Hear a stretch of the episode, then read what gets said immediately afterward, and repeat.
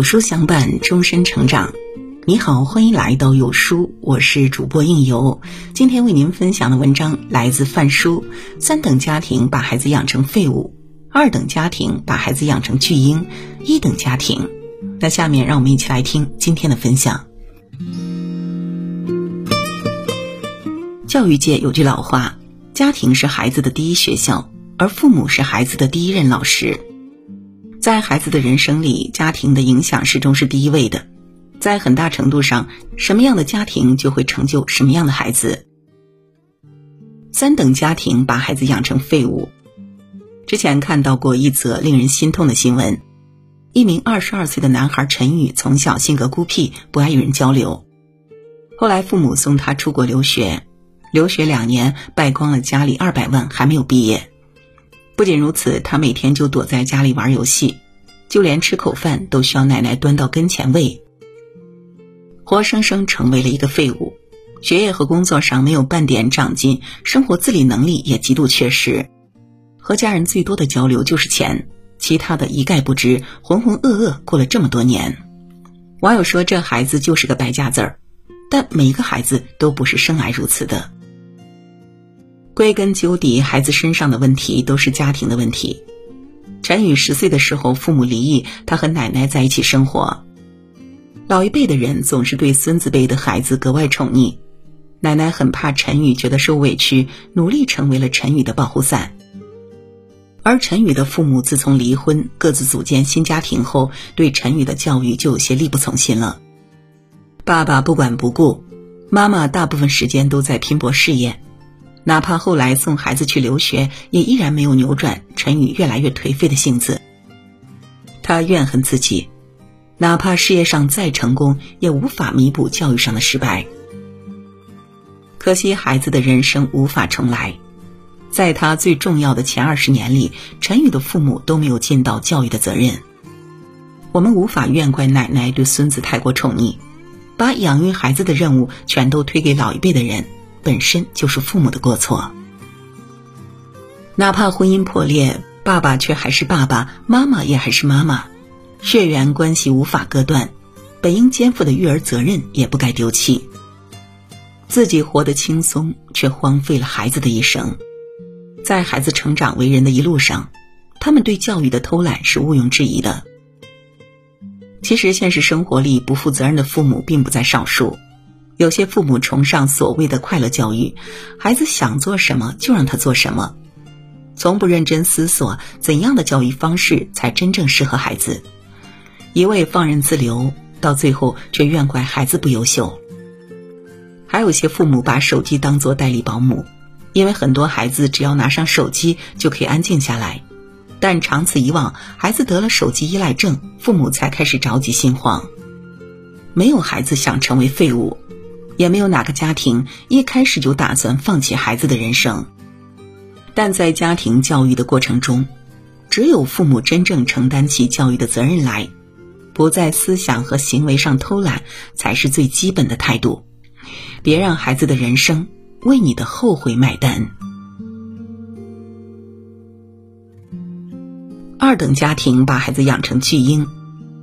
前不久四十八岁名校巨婴硕士宅家啃老的新闻刷爆朋友圈。四十八岁的大卫从小就是学霸，大学读的九八五，硕士读的国外名校，按理说这成绩很是出彩，工作也不差。但自从他六年前归国后，就开始死赖在家里，白天睡觉，晚上打游戏，就是不肯出去工作。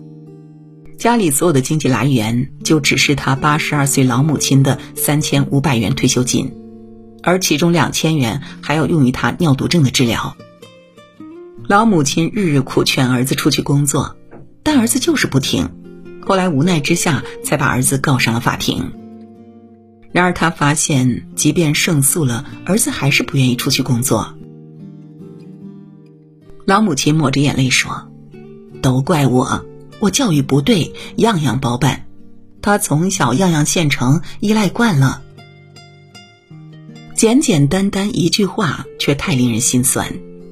明明四十八岁，普通人早就结婚生子，做起家庭的顶梁柱，开始接手为人父母的责任，而这名巨婴光明正大地花着老母亲的退休金，不以为耻，反以为荣。有人说，教育最大的悲哀就是付出全部，却养不出懂得感恩的孩子。造成这种悲哀的源头是父母，而最终受害的人却是父母和孩子两代人。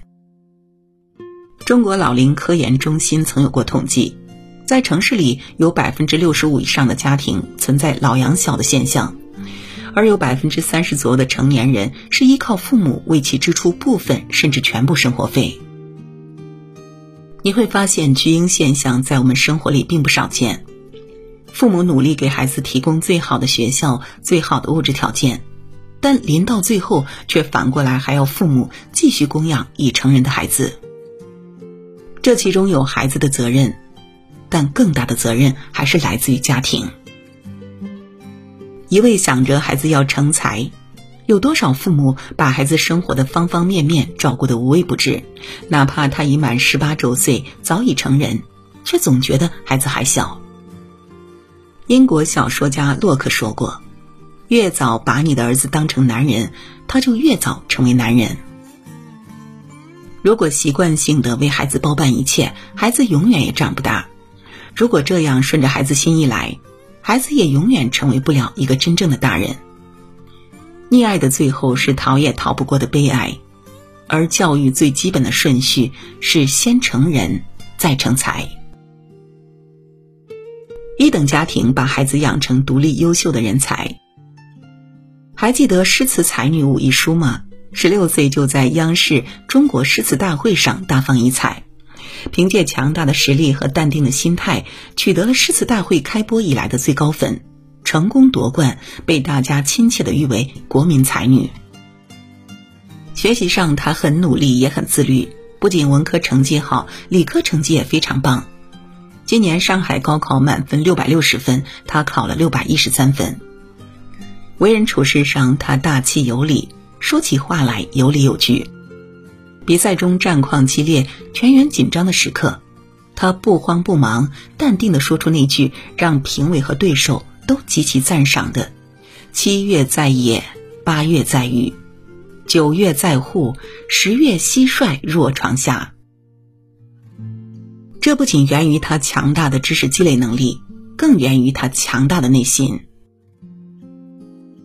无论外界环境如何变化，他都能保持一个平和淡定的心态，不焦躁，不骄傲，不气馁，不妥协。换成普通成年人，在相同的情况下也不一定有他的这番从容。你会越来越发现，优秀的人真是哪哪都优秀，而这番优秀最早是源于家庭的培养。小时候武亦姝成绩差，爸爸妈妈就带他去拜访朋友家酷爱读书的孩子，学习教育经验。回来后全家就开始改变了。妈妈棋牌室不去了，开始阅读看上去就无聊的二十四史和山海经。手机也不玩了，改为和孩子一起玩角色扮演名著情节，改编故事结局。而爸爸哪怕律师工作忙碌，也会要求自己每天下午四点半之后就不再用手机，用亲身行动来给孩子做好榜样工作。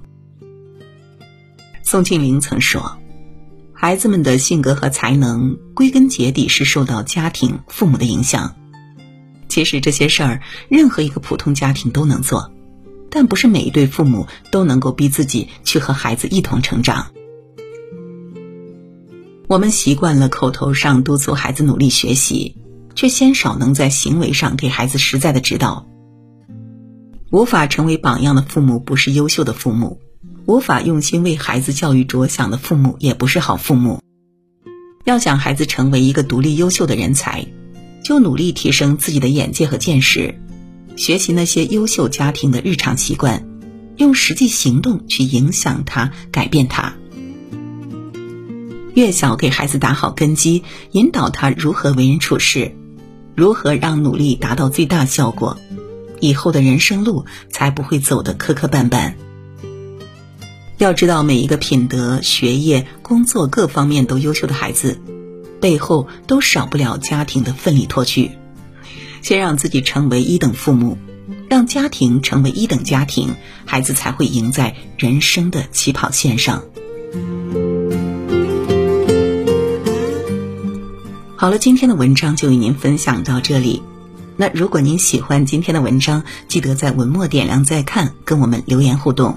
另外呢，长按扫描文末的二维码，在有书公众号菜单免费领取五十二本好书，每天有主播读给您听，或者是下载有书 A P P， 海量必读好书免费畅听，还会空降大咖免费直播，更多精品内容等您随心挑选。